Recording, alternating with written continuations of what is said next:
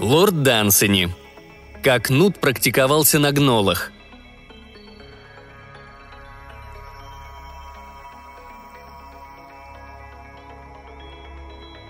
Несмотря на рекламные объявления конкурирующих фирм, вероятно, каждый торговец знает, что никто в деловом мире в настоящее время не занимает положение, сопоставимого с положением мистера Нута. За пределами магического круга бизнеса его имя едва известно. Ему нет нужды в рекламе, он уже состоялся. Он побеждает даже при нынешней конкуренции, и независимо от своего хвастовства его конкуренты знают об этом. Его условия умерены. Сколько наличных денег при поставке товара, столько же и шантажа впоследствии. Он учитывает ваше удобство. Его навыки можно обозначить. Я видел тени ветреной ночью, перемещавшиеся более шумно, чем Нут, ибо Нут – грабитель по договору. Люди, как известно, частенько оказывались в загородных домах и посылали потом за дилером, чтобы заключить договор насчет раритета, который они там увидели, о какой-нибудь мебели или о какой-нибудь картине. Это дурной вкус. Те, чья культура более высока, неизменно посылают за Нутом через ночь или две после визита. Он уходит с гобеленом. Вы едва заметите, что грани были обрезаны. И часто, когда я вижу чей-то огромный новый дом, полный старой мебели и портретов разных эпох, я говорю сам себе: эти разлагающиеся кресла, эти портреты предков, полный рост и резное красное дерево, добыты несравненным Нутом.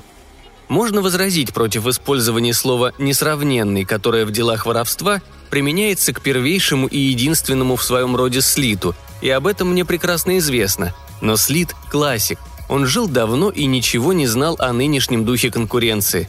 Кроме того, сама удивительная история его гибели, возможно, придала слиту очарование, несколько преувеличивающее в наших глазах его бесспорные достоинства. Не подумайте, что я друг Нута. Напротив, мои убеждения находятся в полном согласии с теорией собственности. И ему не нужны мои слова, поскольку его положение почти уникально в деле, которое остается среди тех немногих, что не требуют рекламы. В то время, когда моя история начинается, Нут жил в просторном доме на Белгрейв-сквер. Неким невообразимым способом он подружился с домохозяйкой. Место подходило Нуту, и всякий раз, когда прибывал посетитель, чтобы осмотреть дом перед покупкой, хозяйка обыкновенно расхваливала здание теми самыми словами, которые предложил Нут. «Если бы не водостоки, — говорила она, — это был бы самый прекрасный дом в Лондоне». И когда визитеры реагировали на это замечание и спрашивали о водостоках, она отвечала, что водостоки также были хороши, но не столь хороши, как дом. Они не видели Нута, когда проходили по комнатам, но Нут был там.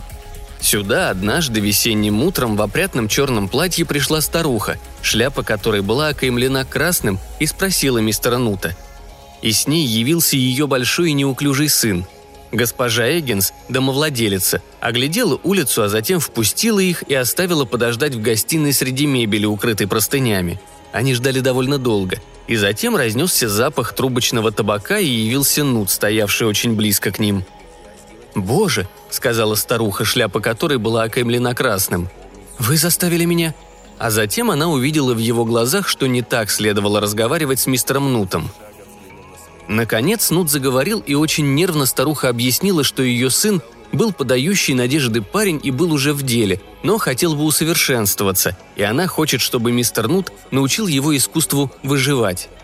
Прежде всего Нут пожелал увидеть рекомендацию, и когда ему показали одну от ювелира, с которым Нут случалось бывал в одной лодке, в результате он согласился взять юного Тонкера, это была фамилия подающего надежды парня, и сделать его своим учеником.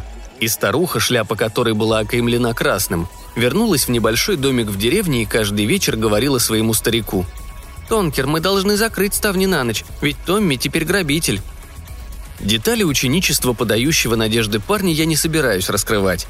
Ведь те, которые уже в деле, прекрасно знают эти детали, а те, которые работают в другом бизнесе, интересуются только своими собственными тайнами.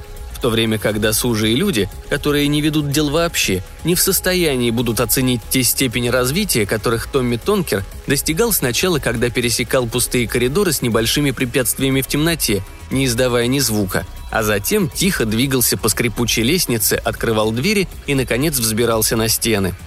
Давайте удовольствоваться тем, что дело процветало, пока яркие отчеты об успехах Томми Тонкера, написанные ученическим почерком Нута, отсылались время от времени старухе, шляпа которой была окаймлена красным.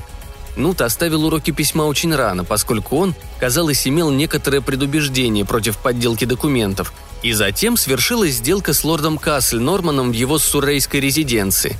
Нут выбрал субботнюю ночь, поскольку так случилось, что по субботам в семействе лорда Касл-Нормана соблюдался шаббат, и к одиннадцати часам весь дом затихал. За пять минут до полуночи Томми Тонкер, проинструктированный мистером Нутом, который ждал снаружи, ушел с полным карманом колец и булавок для рубашки.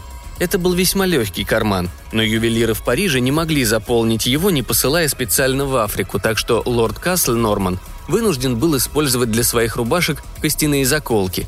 Никто не произнес тогда имени Нута. Некоторые говорили, что он потом потерял голову, но остальным это кажется болезненным преувеличением, поскольку его партнеры считают, что его проницательность не менялась под давлением обстоятельств.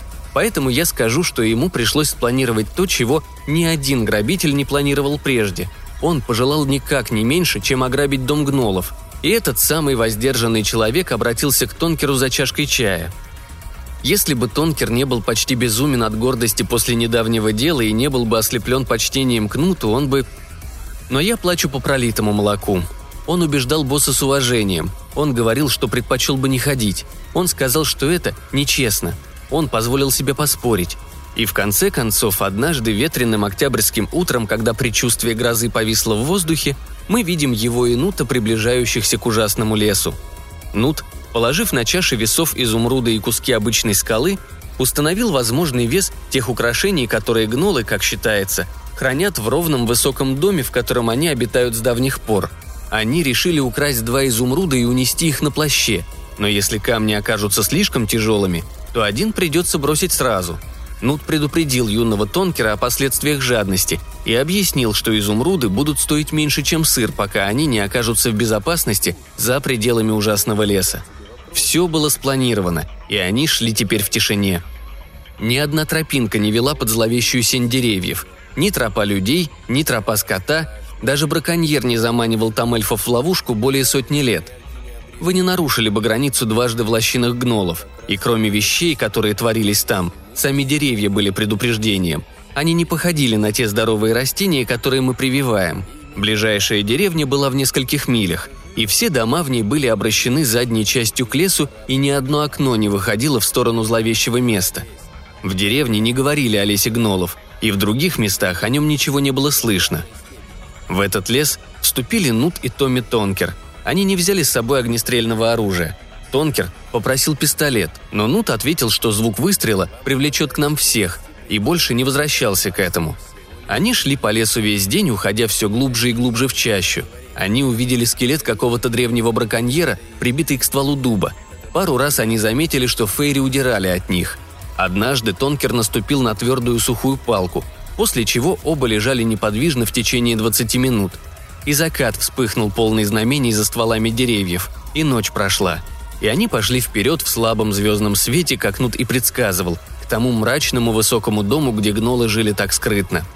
Все было так тихо возле этого бесценного дома, что исчезнувшая храбрость Тонкера вернулась, но опытному Нуту тишина показалась чрезмерной, и все время в небе было нечто худшее, чем предначертанная гибель, так что Нут, как часто случается, когда люди пребывают в сомнениях, имел возможность подумать о самом дурном. Однако он не отказался от дела и послал подающего надежды парня с инструментами его ремесла по лестнице к старой зеленой оконной створке. И в тот момент, когда Тонкер коснулся засохших петель, тишина, хоть и зловещая, но земная, стала неземной, как прикосновение вампира. И Тонкер слышал свое дыхание, нарушающее тишину. И его сердце стучало подобно безумным барабанам в ночной атаке, и застежка одной из его сандалий звякнула на лестнице. И листья леса были немы, и бриз ночи был тих. И Тонкер молился, чтобы мышь или моль произвели хоть какой-нибудь шум, но ни одно существо не вмешалось, даже Нут хранил молчание. И прямо там, пока его еще не разоблачили, подающий надежды парень пришел к мысли, до которой он должен был додуматься гораздо раньше – оставить эти колоссальные изумруды там, где они были, и не иметь ничего общего с простым высоким домом гнолов, оставить этот зловещий лес в самый последний момент, выйти из дела и купить домик в деревне. Тогда он осторожно спустился и позвал Нута. Но гнолы наблюдали за ним через хитроумные отверстия, которые они проделали в стволах деревьев, и неземная тишина предоставила полный простор, как будто с любезностью для громких криков Тонкера, когда они поднимали его вверх. Криков, которые все усиливались, пока не утратили связность. И куда они забрали его, лучше не спрашивать, и что они с ним сделали, лучше не говорить. Нут наблюдал некоторое время из-за угла дома с умеренным удивлением на лице, потирая подбородок. Уловка с отверстиями в стволах деревьев была плохо знакома ему. Затем он проворно направился прочь от ужасного леса. «И они поймали Нута?» – спросите меня вы, благородный читатель. О нет, дитя мое, ибо это детский вопрос. Никто никогда не ловит Нута. «Умер от безумия, что таилось в нем. Он совершил самоубийство. Его убили с помощью колдовства. Его одолел арабский кошмар».